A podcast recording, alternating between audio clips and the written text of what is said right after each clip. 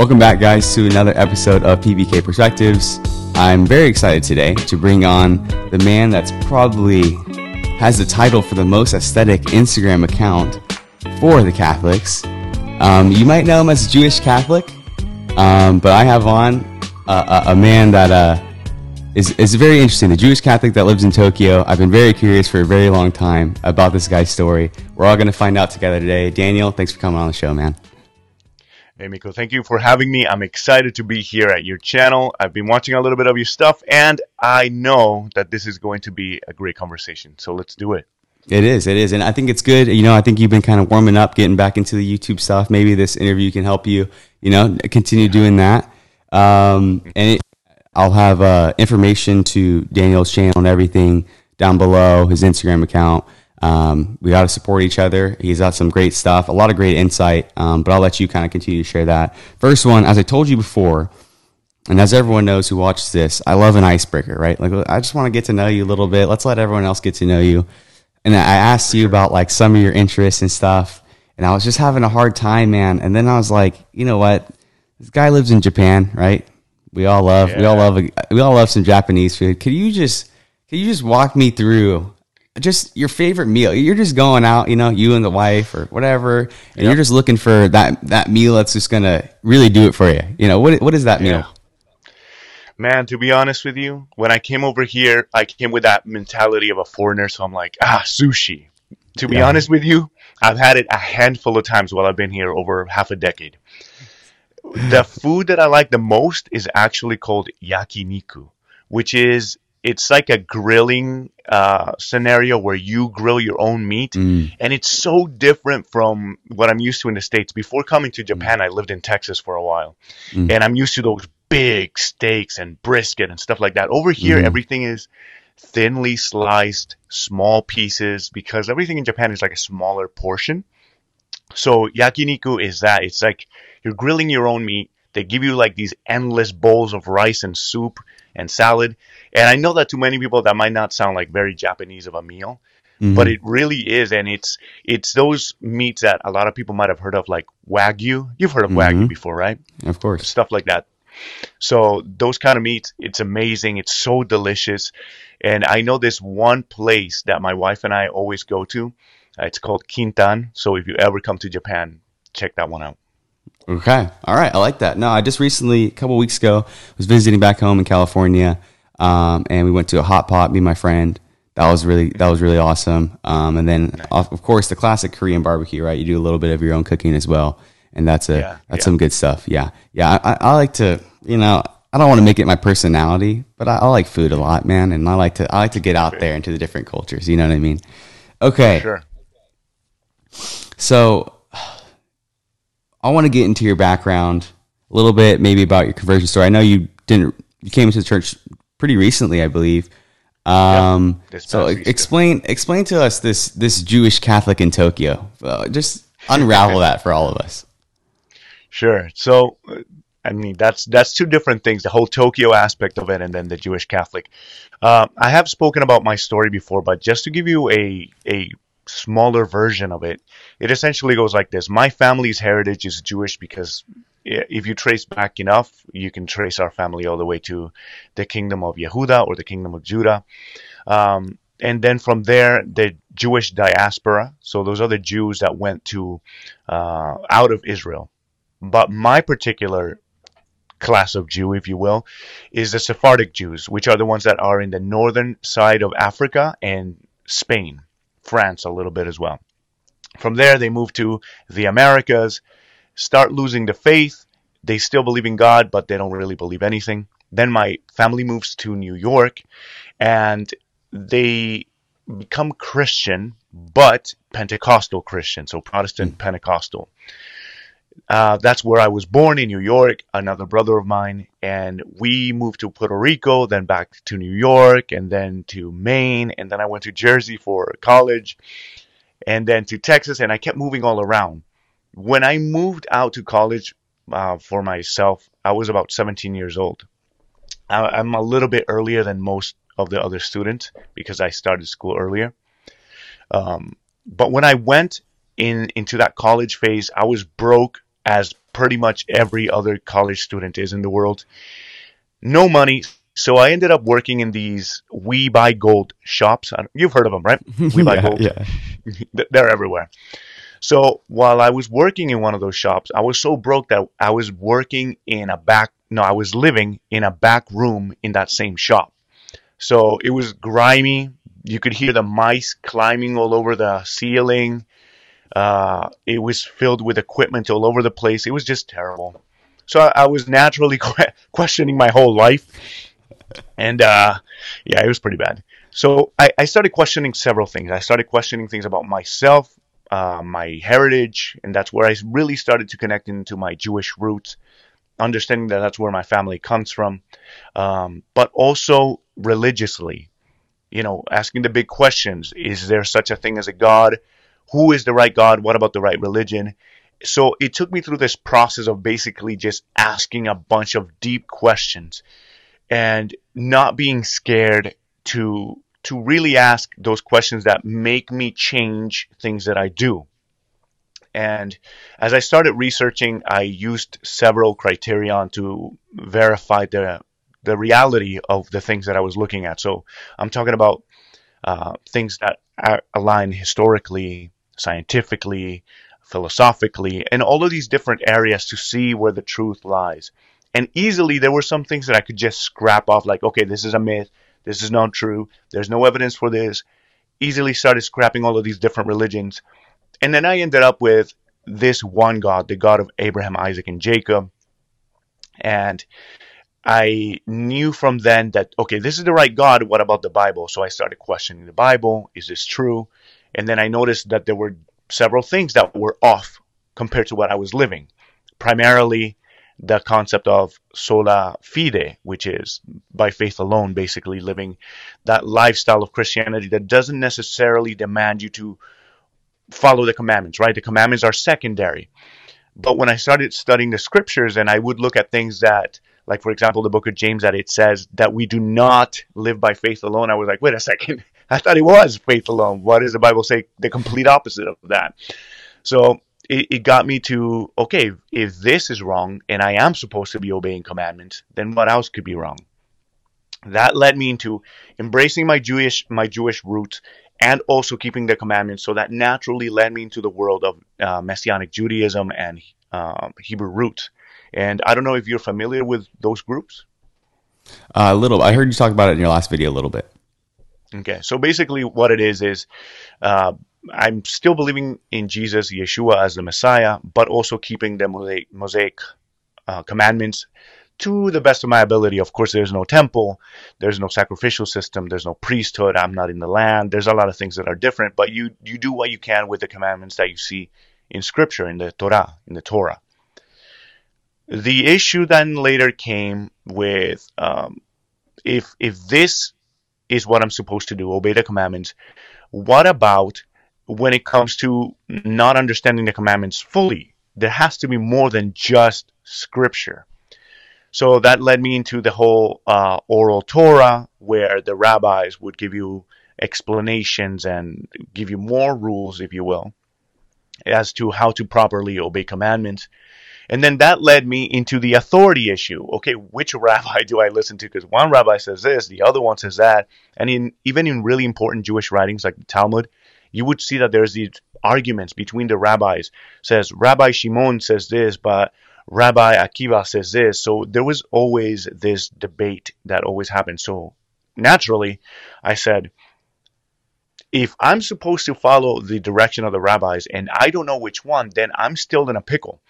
But during that time, slowly, slowly, I, I started diving deeper into Judaism and I ended up essentially living just like an Orthodox Jew. So I was following the rabbis, but I still maintained Yeshua because I could not shake away the reality of Jesus being the Messiah.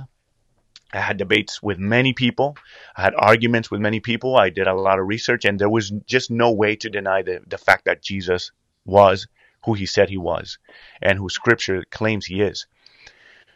But then um, as I started struggling with the issue of authority, I wanted to know why uh, why the Christians of way back when were living different and how were they living different. And then lo and behold, I ended up discovering that that continuation from temple Judaism continued into Christianity, but not any branch of Christianity. It was Catholicism. And it freaked me out at first because of the fact that it looked so Catholic when they were talking about the Eucharist, the reality of who is Jesus in the Eucharist, the sacrificial aspect of that.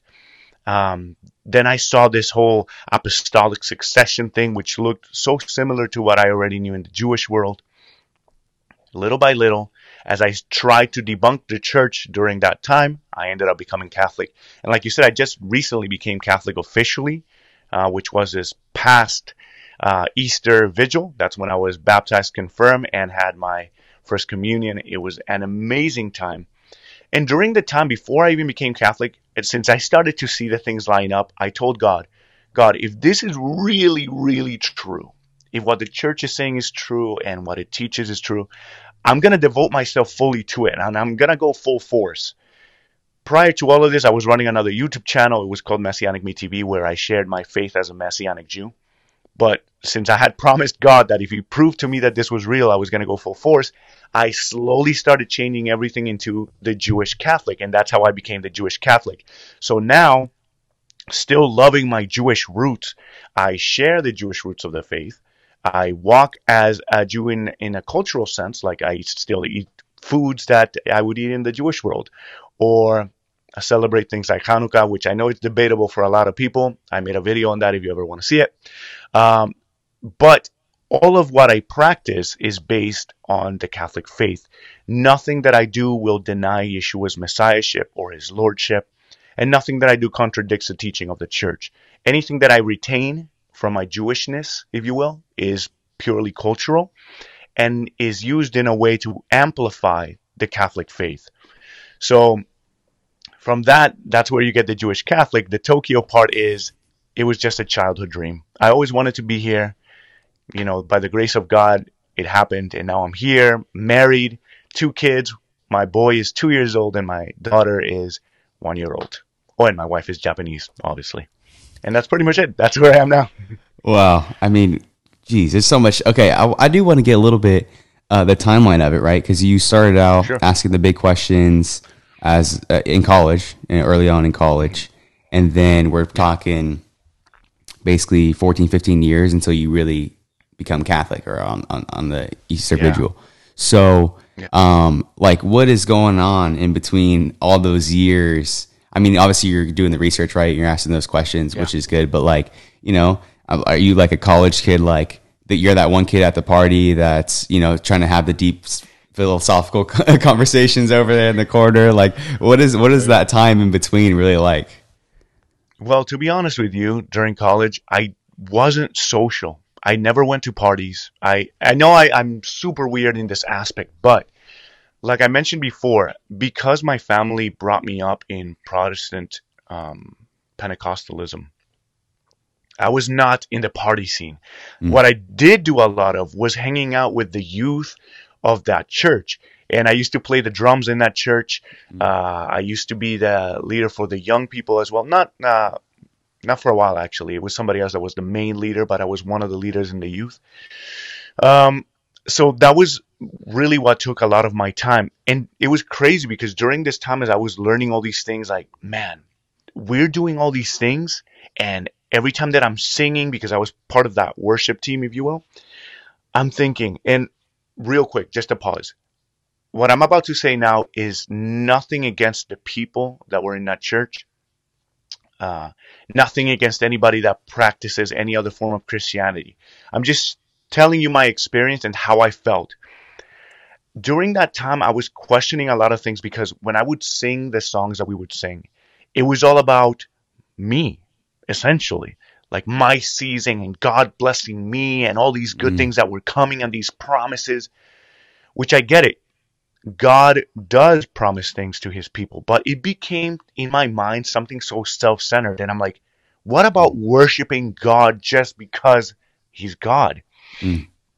And all of these things really bothered me internally, and I, and I felt almost hypocritical singing these things while in the other side I was doing all these deep questions.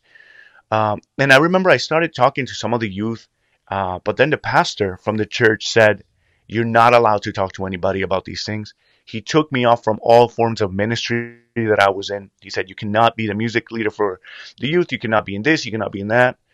Um, I guess it's the equivalent of being laicized, um, but, but, not even not even close. But uh, you you know what I mean? Yeah.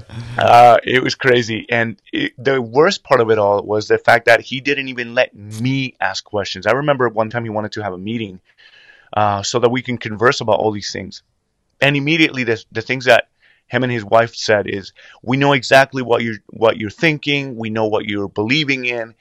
We're telling you this is wrong. I don't want you talking to anybody about these things. This, this is not where you need to be, uh, and you're gonna regret it. It was a hard thing to face because I love these these people and I love the faith and I thought that they loved the truth and that they didn't mind questions. But that made me all the more suspicious because as I was learning during this time in my life, if something is true, you should be able to scrutinize it and it remains true. Otherwise, if it's not true and you scrutinize it, then you will find out if it's false. So it really bothered me. Uh, but that's what I was doing. I was just during this time, there was a lot of struggle. So I wasn't in the party scene. I wasn't really hanging out much except for with those people because they were my friends. Um, but I really felt like an outcast. And I remember very vividly thinking, I'm like a leopard. Like I like sores all over my skin. People see me. And I remember I would go to other church events and people knew what was going on with me. And they would say, I remember this lady, she came to me, she's like, I, I see you in a dream. I had a dream where I saw you riding a horse, but the horse was running backwards, telling us that you are going backwards into something that is wrong. You need to repent. You have no idea how many times many people came to me with that kind of mentality. Oh, wow. So yeah, it was crazy. It was wow. really tough. It was like emotionally, it was just something where I felt really, really alone. So yeah, yeah. okay. Jeez Louise. Okay. Um yeah, there's there's there's so much there. I think I have a I have a two part question. Okay, so but go ahead.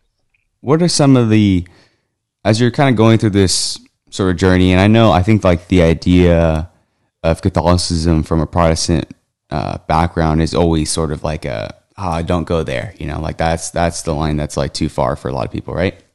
Mm-hmm. And so I'm kind of curious. There could be that, but like, what are some things? And it could be Marian theology or whatever it may be, right? Or papal authority, things like that.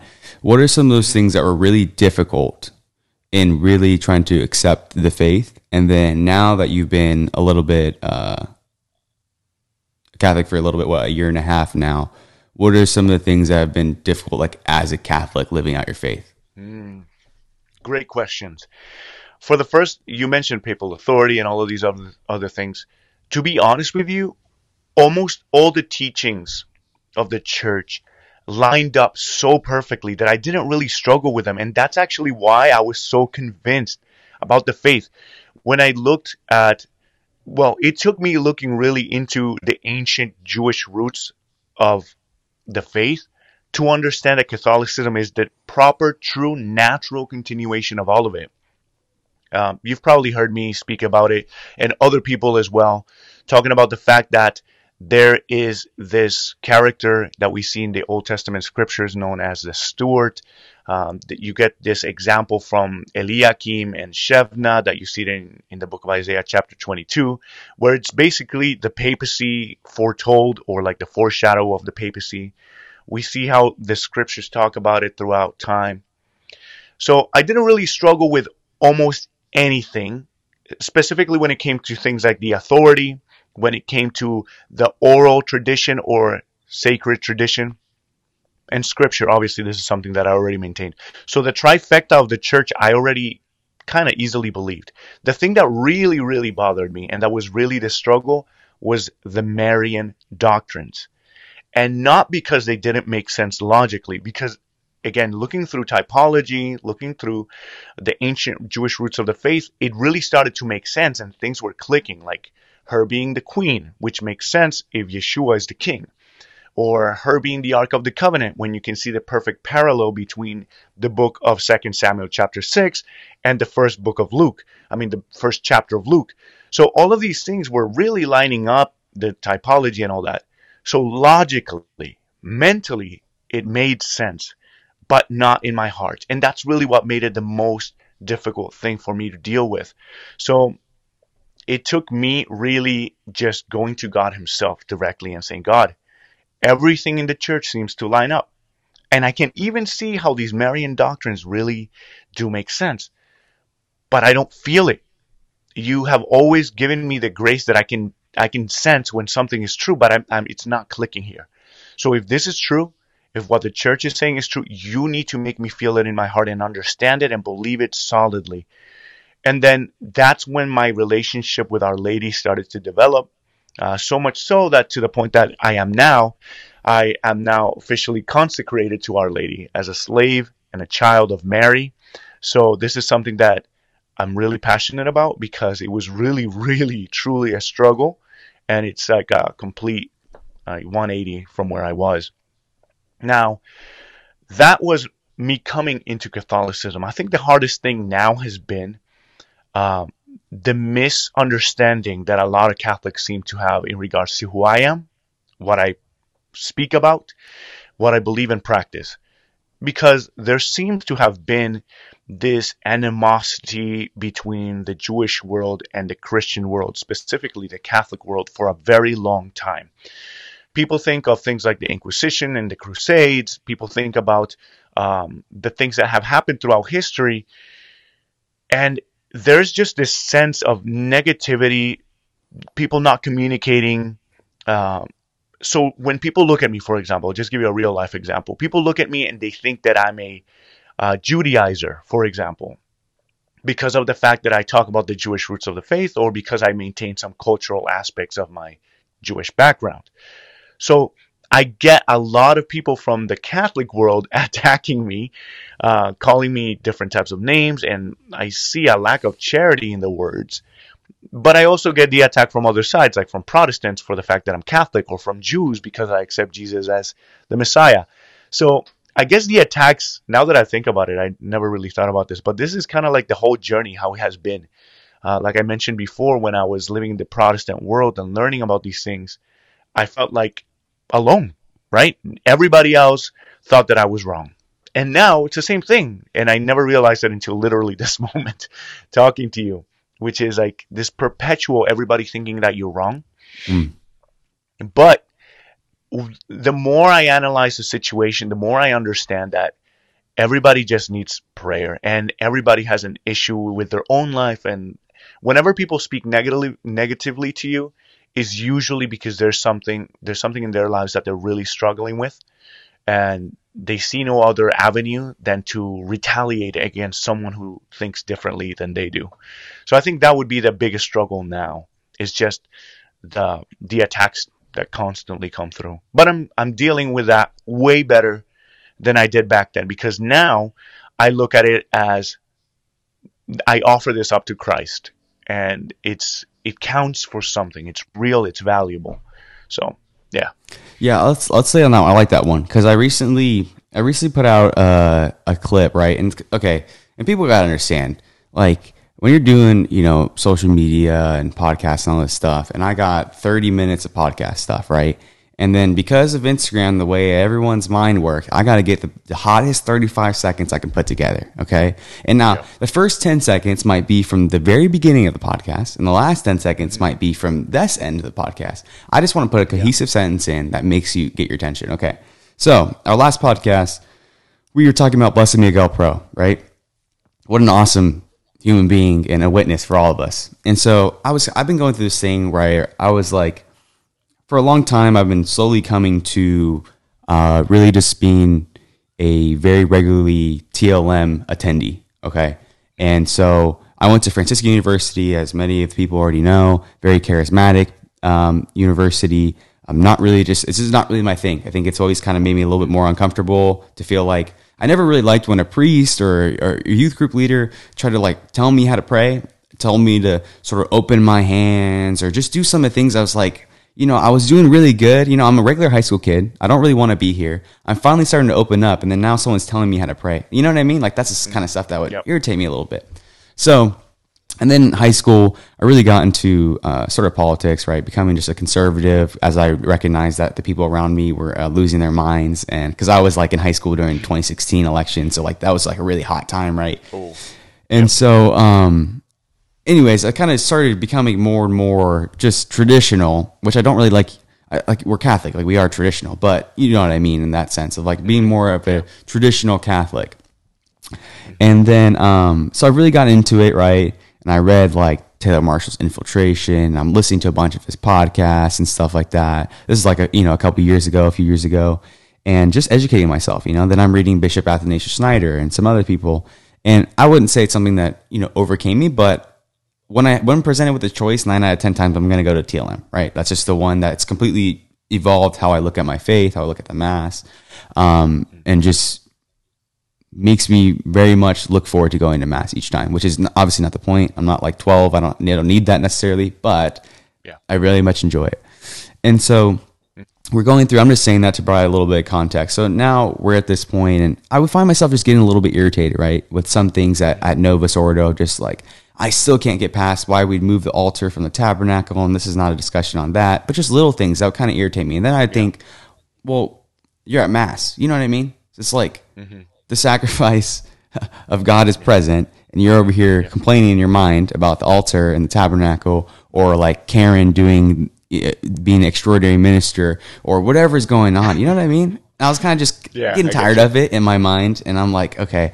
So then we're doing this podcast on Blessed Miguel Pro, and here's a guy who was basically underground doing all the things that he could do, could die at any moment just to get people Eucharist, just to go do confession. And then so I'm in this, I'm just kind of having this self realization in the podcast. I'm just like, hey man, we get in a lot of these liturgy battles, and liturgy is important, or every liturgy is so important, man. I can't stress it enough. But then I know people like I don't know if you know who um, Bob Lesnefsky is, who started Vagabond, and they have all these missionaries who go into the inner city of some of the worst parts that all of us would skip out on. Man, we're not even gonna go touch those neighborhoods, but these kids are meeting them where they're at. Not even in the fact that oh, let's go get this kid baptized, but this kid needs a friend. No one's looked at them and saw them as a human person. You know what I mean? Yeah. yeah. And so then I'm going, here's Blessed Miguel Pro, here's people like Vagabond missionaries. And here I am getting irritated about whatever father's got going on at his parish. And I was just like, Yeah. man, I feel like we got to really focus on the things that are worth dying for, the people that are next to us, the community, seeing people as, as human beings, our family, um, so many things. And you know, you're fully aware of all the problems that we have in America. And so that was my point in the video, right? That's a long way to say that. And then I get all these comments from the angry trads per usual that are just like, oh, liturgy is something to die for and all this kind of stuff. And this guy will start like Yeah. cussing at me. I'm not going to let some 20 year old tell me. I'm just like, what is happening, man? And I'm, I'm a very non confrontational person. Okay. And I don't really feel the need to debate in comments because where is that going to go? If you want to call me and have a conversation, do it. I don't really care to like have those kind of debates.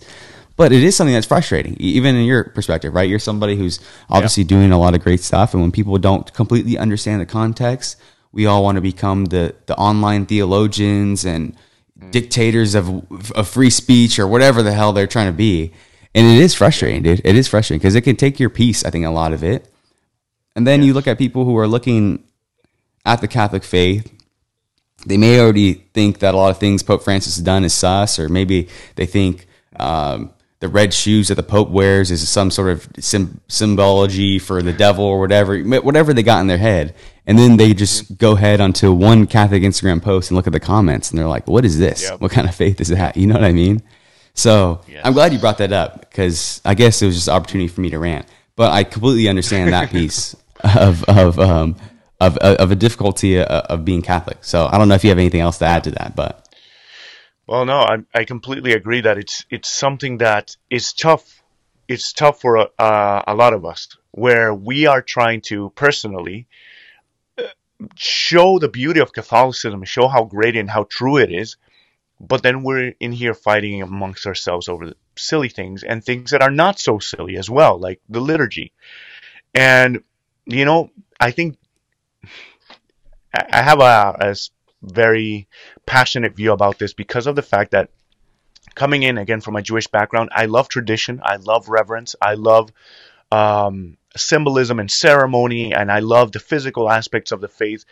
And that's why I love, for example, the architecture of a beautiful church, the incense that burns in a church, the instruments, the music that plays, all of it. And as you mentioned before in my Instagram, I really care about aesthetics because I believe that beauty is a really powerful avenue into the Gospels and into the reality of Christ.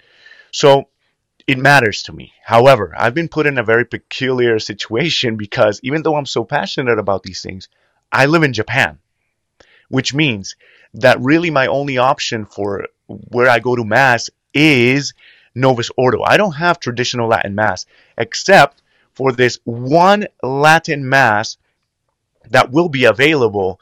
Uh, and I think it used to be available a while back before I became Catholic. Uh, for a little bit, and in, in somebody's house, I think they did it. But now there's going to be one mass, literally one mass, not every Sunday, every month, literally just one this coming Sunday. That's it. So everybody that's complaining like, oh, this, this, and that, it makes me feel like, man, you should be grateful that you even got an option. Mm. I have no option except for this mm. one that will be, uh, and I had to sign up and all of these things. So yeah, it's it's important to care about the liturgy, but more important to care about the reverence. And why does it even matter? Because it's bringing us closer to Christ. And at the end, if we're over here caring so much about, you know, the bells and whistle whistles and the smokes and whatever, and we're forgetting about what we're really doing, and we're cussing out other Catholics like you experienced, or people calling you random names like they do to me, then what's the point? You're not showing any love, and people will hide under the under the guise of, oh, this is righteous anger. No, it's not. It's pride. You're prideful, and you just want to hide under this pretense of being a holy person, pretending that you care so much about liturgy, but in reality, you're just looking for something to claim as yours, and you mm. want to be part of this victim mentality and going into this whole conservative thing, I'm sorry, now I'm getting into a rant. but you mentioned about like uh, how you got into politics, right? And one of the things that I loved about the conservative movement is that it talks so much about you know let's get away from the victim mentality let's mm. let's fight to be better versions of ourselves and really fight for what we want and not play the victim card all the time but i feel that it, it's a really it's really a balance because here we are as Catholics claiming to be traditionalists and conservatives, and all of a sudden, when something starts happening to the liturgy, we become the victims. Oh, they're taking the liturgy away from us. Oh, they're taking this from us. Okay, so now we're being the victims again. It's you. You got to keep that balance. Yes, it's great to be reverent. Yes, the liturgy is so important. We're not saying that it's not. But if you are forgetting the other more important parts of the law, love, mercy, compassion, then everything else is completely worthless. Don't forget that Jesus Christ Himself spoke that way to remind us what really matters at the end of it all. Anyway, that was my rant to your rant. yes, uh, no, it was good though. I was, I was, there might be a few clips in there that I don't have to pull from each side of the podcast. I can just let that one go. But um, I I did I did want to just end with this one because I think it was my parents who brought it up. But how the devil will just use anything but God, right? That's it. Mm-hmm. you can go ahead and worship the, the liturgy, which is, you know, not the end, it's a means and all this stuff. You can, he can use anything, right? Like the devil appeared as Our Lady, as angels to Padre Pio. I mean, imagine being able to try to decipher that one, right? I mean, that's, mm, yeah. but he will use anything to get you away from God. So I think that's an important thing to do. All right, here's a good one. Here's one that I've been really actually excited to talk to you about. Because your last podcast, you're kind of saying, uh, or, or last video you did on YouTube, you're talking about, hey, here's going to be the direction for the Jewish Catholic channel. Um, you talked a lot about, um, I think, you know, a little bit about aesthetics, how to yeah. maybe, you know, make your home a little nice or maybe dress a little properly or whatever it may be. But a big emphasis that you had on was authentic masculinity, right? That's a big buzzword in Catholicism right now. Every man feels a need because there is a need for every man to step up and talk about and act in authentic masculinity. And then you brought up Andrew Tate. Okay. Yeah. Um, Andrew Tate's massive right now. I must say, um, I like a lot of what he says. I do. I think that uh, Yeah. obviously he's he's got a little bit of the truth, or maybe half the truth, or maybe three quarters, whatever it is. He's got some truth, and he's speaking to a lot of kids who are just doing this all day and then they get them to not stop on a girl dancing. They're stopping on a man talking about take some responsibility. Great things right? Like i got some friends. Most of my friends aren't catholic. I've never really had a lot of like catholic friends. But i got a, i got a, a good friend of mine who's in arizona and he he loves what uh, andrew tate has to say and i'm like okay that's one step closer to the truth. But as you said in your last video, and as we should be as Catholics aware of, if you've listened to Andrew Tate, I've listened to a few podcasts, kind of accidentally, like a year ago, actually.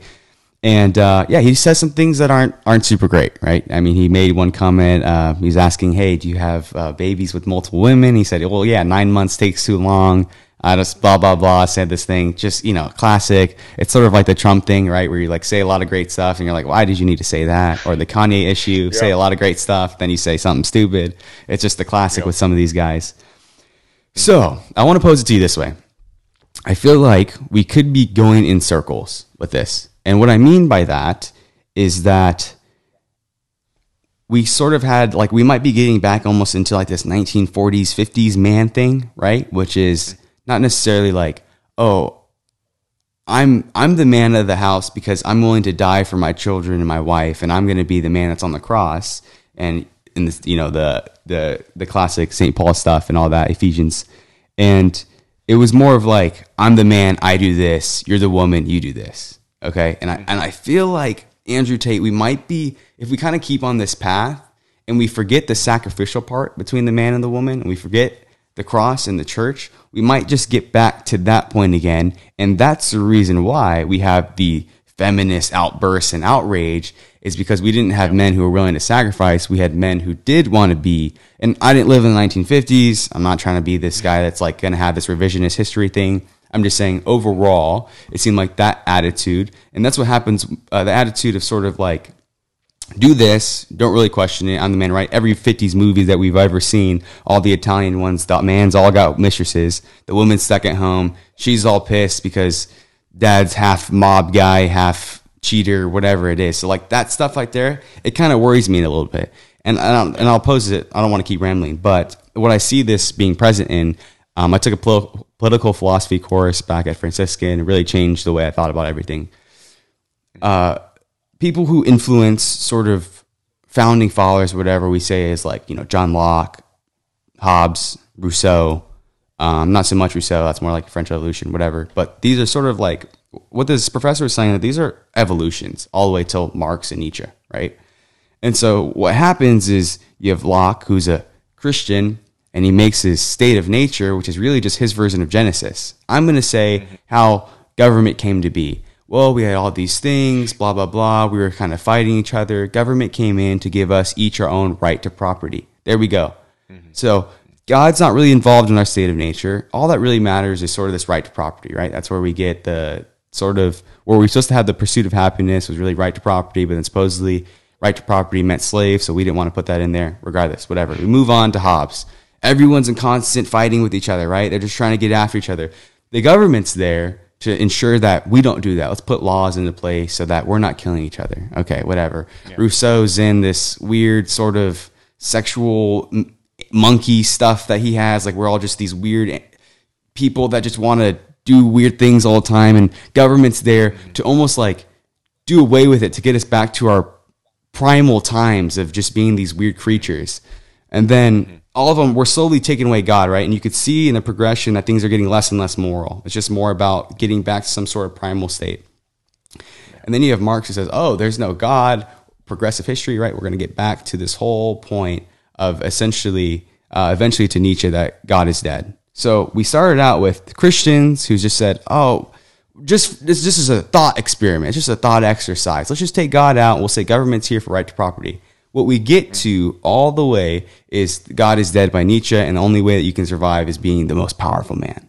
So what I'm trying to say and how I'm trying to draw that in together is that when you have 1940s and 50s who don't want the cross and they don't look at the church, I mean the relationship and the way that we view Jesus and the church, and then you start getting the feminist outrage, and then now we're back at Andrew again, right? And that's mm-hmm. masculinity without the cross. And so Yep.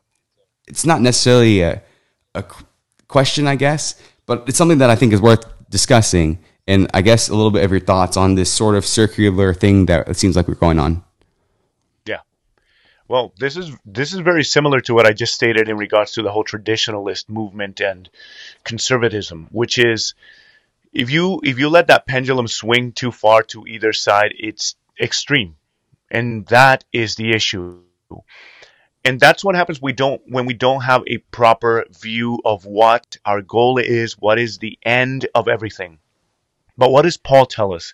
He says that the goal of the law was Christ. And so is that for everything. Everything that we must do, everything that we interact with, whether it be your marriage, whether it be your vocation as a priest, whether it be even your secular job, everything that you do, the end, the goal, the point, and the purpose is Christ. And if that's not it, then everything else will fall by the wayside.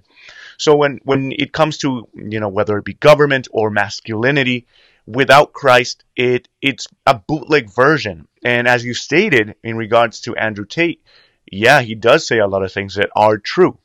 But it reminds me of the saying that with a spoonful of sugar, the medicine goes down. And that's the reality of what we're facing here, where he's saying all these good things that make men who are tired of this outrageous feminism that has been outpoured in society they're, they're like, yeah, yeah, we need this. That's right. We need to wake up. We need to be men. We need to be more masculine. Yeah, yeah, yeah. But then they're, along with that reality, taking in these teachings that are really detrimental to their character, to their spirituality, and they completely blot out Christ.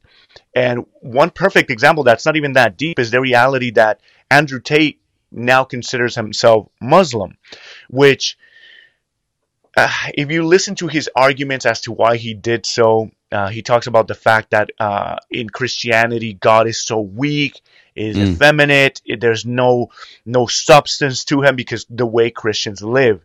Mm. Which reminds me of the reality that you do not judge God by his followers. You see who he is, and we're broken. And the reality is we all need God. But the issue is this now with somebody who's out there speaking some facts, some truths, some young person that doesn't know anything is going to be like, ah, well, if he's right about this and he's right about that, then maybe he's right about Islam. And that's what I should be pursuing. Mm. So when you have these big voices speaking some truths with a bunch of lies, Mm. you're only going to get confusion. So this is why I felt that I needed to mention that that that was going to be part of the direction that I wanted to take the channel in because it's so important for us and even you in your podcast working you know with the brothers and, and your pops you you want to be pushing that forward too even if it's not so direct the f- fact that the end of everything needs to be christ if we don't we're lost Yeah, yeah, completely agree. Okay, I think this is a good segue. Uh, I think this might be sort of the last topic of the uh, of the interview. So we're talking about manhood, um, and something that I've always been big on. I feel like um, I feel like this always comes up on every other podcast or interview, and I'm like more passionate about it than everyone else is. You know, so it gets kind of weird. But the importance of we can talk about aesthetics for sure. Uh, I'm somebody that was very much into it. I'm trying to cut back. It, there's a there's a wise man that once said, "Don't get lost in the sauce," and there's a lot of times I get lost in the sauce, dude. Like the vibes are like priority number one. It's like, dude, just stop it. You know what I mean? It's it's just it's hard though. It's hard, man. The vibes are addicting sometimes, and uh, I you know I've gone through this whole thing. Um, of just like trying to be very minimalist as much as I can. If it's not getting worn in my closet, it's got to go. I only I only rotate between like three shoes now, which I'm really I'm really pumped about. You know what I mean? Like a little good job, we're going the right way, that kind of stuff. Okay, so we can talk about aesthetics. I know you talked about you're uh, very interested in like weightlifting and stuff. Um, I'd some I've probably been working out consistently since like 16. I was a basketball player a lot, blah blah blah. Me and my family were all into working out, and then so one of the reasons that like we I wanted to do ministry or whatever it is that I'm doing right now is as I was telling you before, and the viewers know like to be able to show what a um, normal guy could do, right? The fact that we don't have to lose ourselves when we become Catholic. You don't become just automatically weird. Unfortunately, if you're weird yeah. before you become Catholic, you're still weird. It doesn't, there's no like, yeah. you know what I mean? If you're normal before and then you become Catholic, you just stay normal for the most part. So, yeah. Like, I think we should just talk about a little bit like the importance of a well rounded man. I think that's one of the yeah. things, at least, that maybe people can take from, uh, from Tate. And this is not supposed to be an Andrew mm-hmm. Tate episode, but just this idea of like, you know, taking respons the classic J- Jordan Peterson, right? Taking responsibility. Go, you know, move some weights or just being active in general because it's like yeah. I, I, follow a few of these accounts. What's this guy's name? Card Carnivore Aurelius, something like that. It's just like this I've guy's like five hundred. Yeah, he's like five hundred thousand uh, followers on Instagram. Talks a lot about eating steaks and all this kind of stuff and whatever. Yeah, and yeah. then he'll make these kind of sort of mean things, right? Where it's like, yeah, um, just juxtaposing the absolute effeminacy of men today of like Snapchatting, saying where you at, and then like the depth of what a man used to have to do to like hunt a lion to, in order to imp- like impress a woman, right? And so, yeah. I'm glad that's one of the trends that seems to be happening. Um, just the importance of whether it be fitness or defending yourself. I don't know, just not being a wimp is, is, is a good thing in general. Yeah. And then also, um, the, the, reading and all that kind of stuff, obviously, right? And then I think a little bit about dressing yourself properly, right? Like no one wants to see yeah. your your basketball shorts down your ankles with your uh, Adidas slides and whatever else you got going on. Your graphic tee from seven years ago, you still you wash maybe once a month. Like it's just you know what I mean? It's like I I try, I really try, dude. I try not to like do that because I can get really irritated, and I'm like, dude, relax, bro. Yeah. You know what I mean? Like it, they don't know, man. Take it easy. But part of it is it can be it can be frustrating. You know what I mean? Because I'm just like, dude, what happened to us, bro? You know what happened to us? Yes. I watch these videos yep. and I'm like, not that we should try to be in all three piece suits because that's when we get weird as Catholics. Is we're like, sure. no, we should just live sure. in the 1940s. Don't do that. Live in 2023. but mm-hmm. just you know, carry yourself right. properly. You know, have a little have a little yeah. collar every now and then, and tuck in your shirt. Yeah. You know what I mean? Don't wear yeah. just sloppy stuff. Whatever. I don't know. I'll let you go. I keep rambling, man. no, I feel you, and I'm and I'm glad that you're passionate about this being whole rounded. Uh, I think that's the reality, and it goes back again to the balance. So I think in a lot of what we've spoken about, it, balance is key of what we're talking about. You don't have to be extreme. You don't have to be CBum. You know who CBum is? Yes, of course. Yeah, yeah. Okay, okay. So you don't have to be CBum, but don't be some scrawny dude that when you know, you need to change a tire, you can't even, you know, turn the knots on the car, you can't do anything. Don't be uh, a slob, but also you don't have to be rocking the three piece suit every day. Mm-hmm. And it reminds me actually of the post that I made that uh, in the post I, I wear a suit and I talk about the fact that we dress up for the king because we're we're king's men, right? We're mm-hmm. men that belong to the king of kings. So in in that post, so many men, men, not the women. The women loved it. They were like, "Yes, this is what I want. My husband dresses up, or I want my husband to dress up. Oh yeah, my cousin does this. My," and I'm like, "Okay, the women love it. That's great." And the men were like, "How can you expect everyone to be dressing up? Blah blah blah." And I'm like, dude, read the caption, and like my whole point was, do your best that's it. You don't have to be an extremist. You don't have to be rocking three piece suits and thousand dollar suits every day.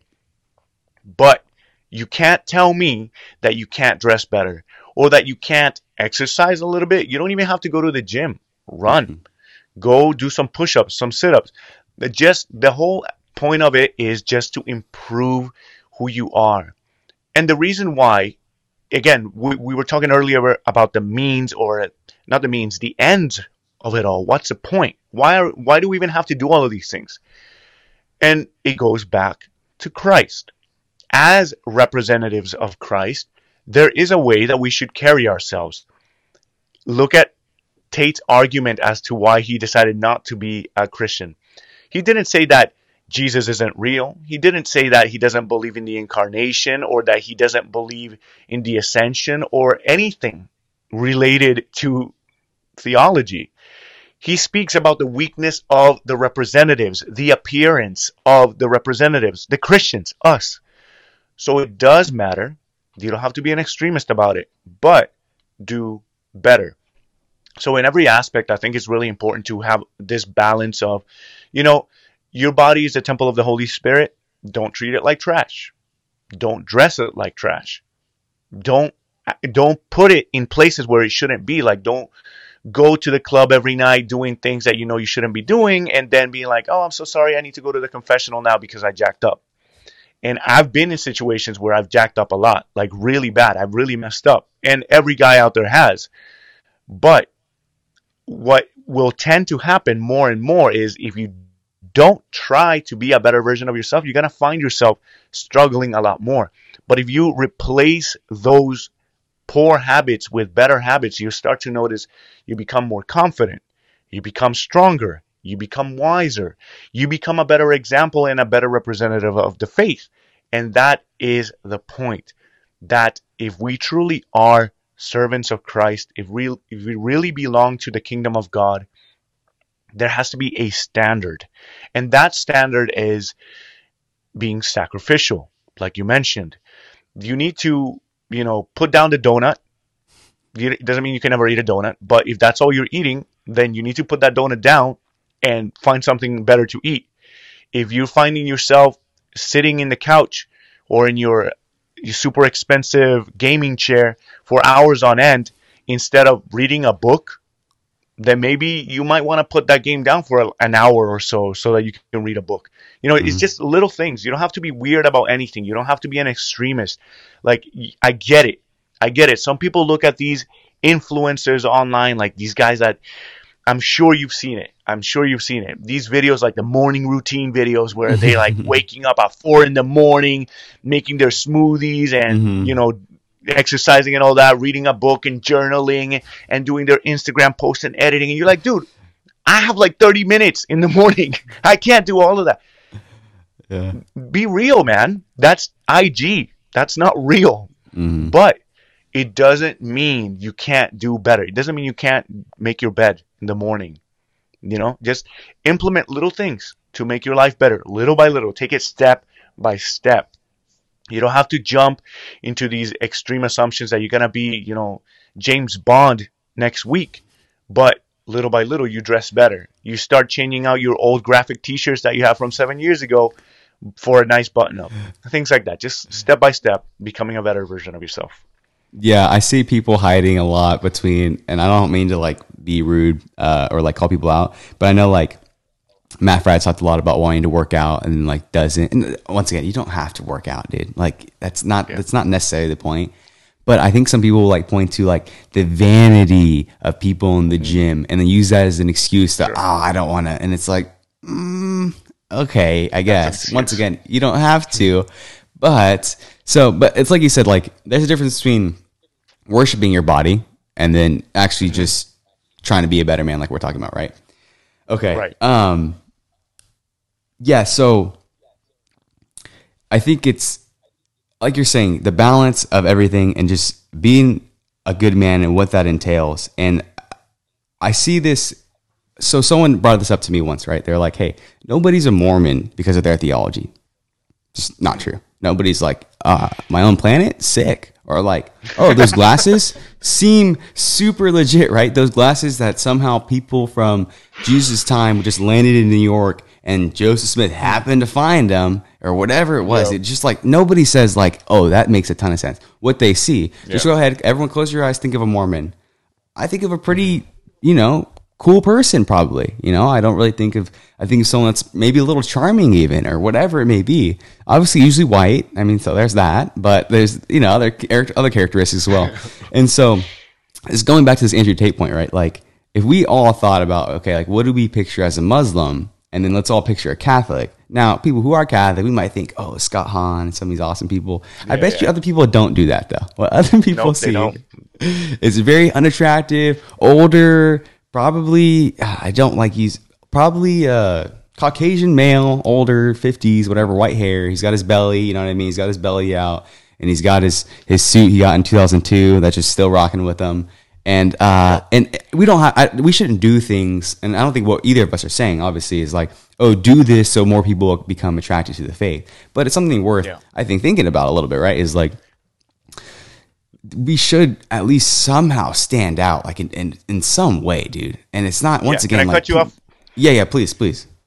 just real quick, what you just said reminded me so much of this conversation that I saw with Matt Fradd and uh, Michael Knowles, where they're talking about the the book. You know, uh, how some people say you should never judge a book by its cover, but they're like, no, actually, you should judge a book by its cover because the reality is this: when you meet somebody, you don't know everything about them. Mm. The only thing you have to go by is what you see.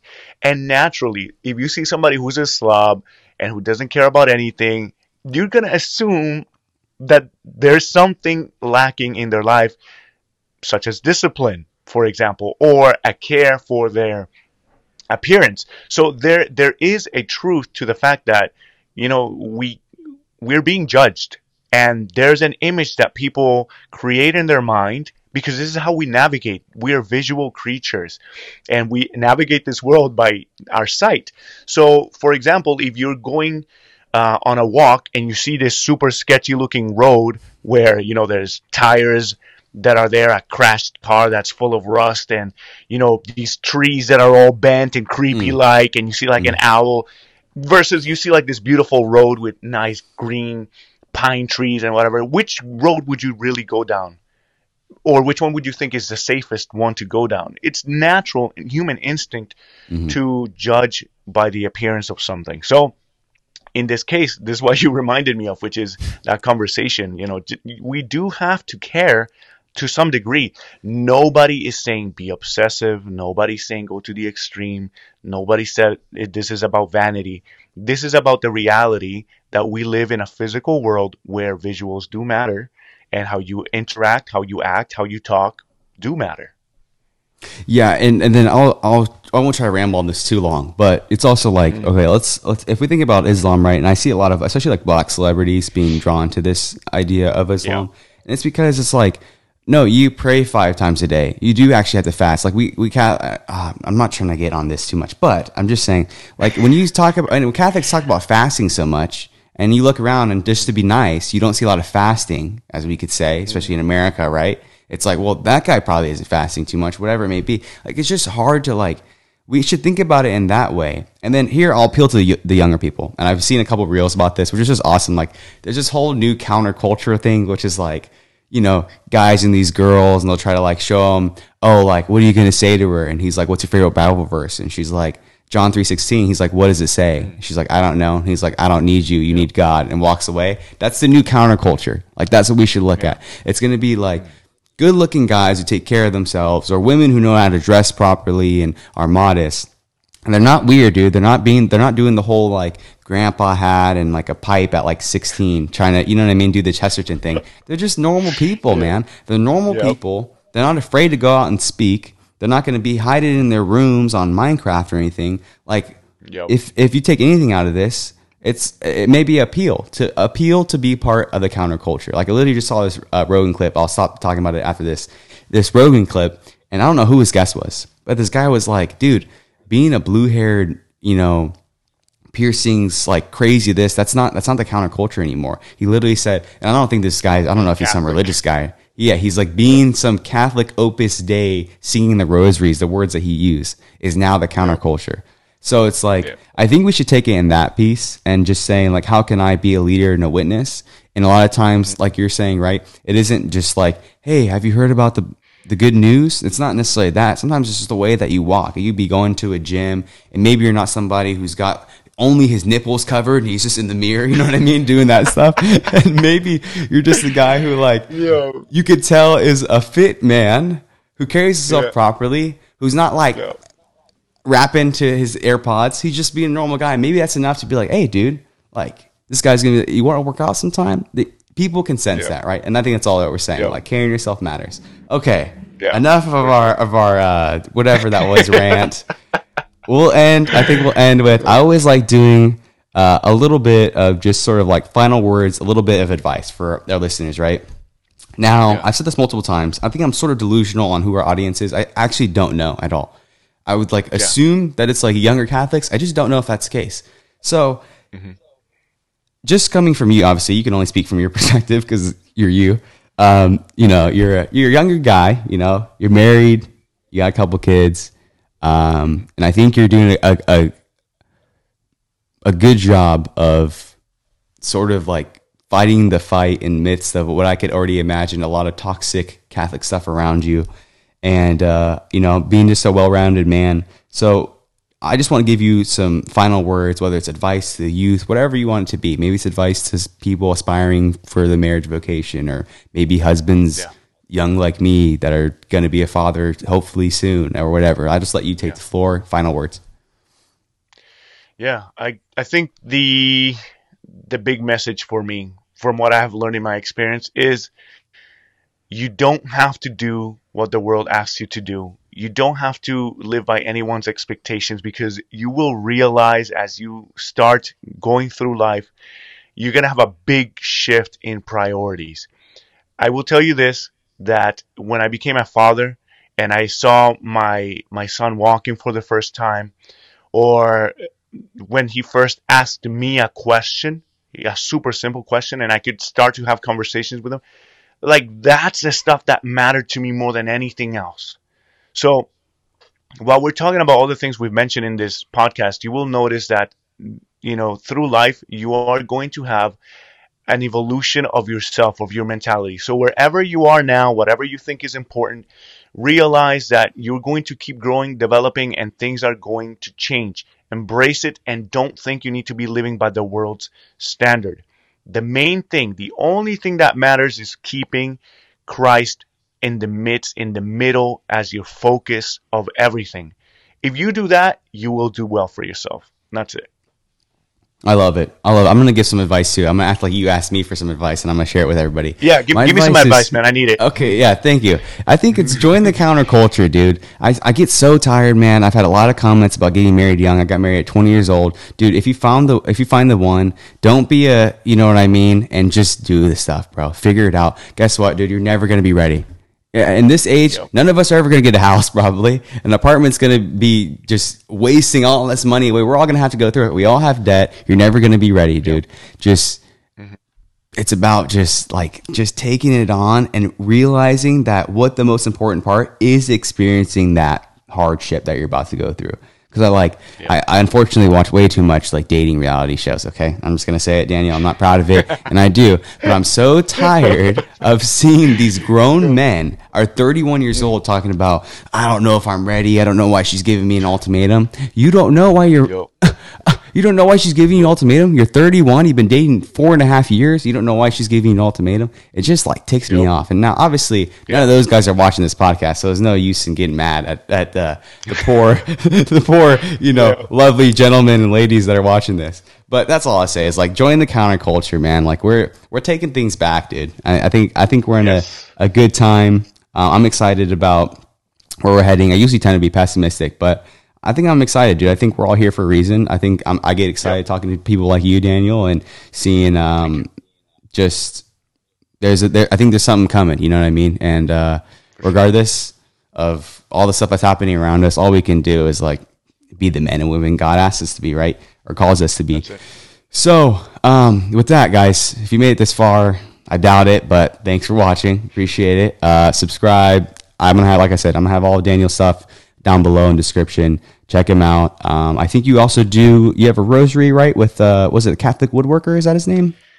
Yeah. So let's plug it. Plug right it. Yeah, here. show it up. Yo, yeah, for sure, for sure. So if you go to my Instagram on the bio, you will see a a link to this rosary right here. Everything in it has a meaning. I have a highlight on my Instagram that you can check out to understand why I designed it this way, along with the Catholic Woodworker. It's amazing. It's masculine. It's strong. It's beautiful, aesthetic, of course. Uh, I get absolutely nothing from it. Literally, there's no. I, I, I just messaged him and I, and I said, hey man, I really want to design a rosary and I want to have people that can access your stuff because you make awesome things and people always ask me about my rosary. So let's design one together. Got this, and the whole, the whole point of it is just to make something awesome, beautiful, strong, masculine, so that you want to use it and I carry it with me everywhere I go. It's an amazing tool, and I, every Catholic out there needs to be carrying a rosary wherever they go. So check it out if you're interested.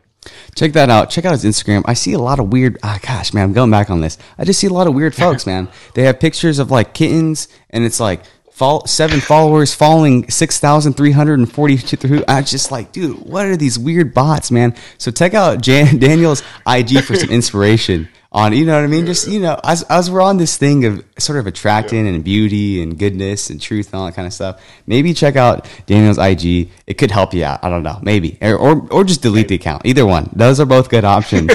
but um, with that, guys, you know, whatever. Thanks. I appreciate it.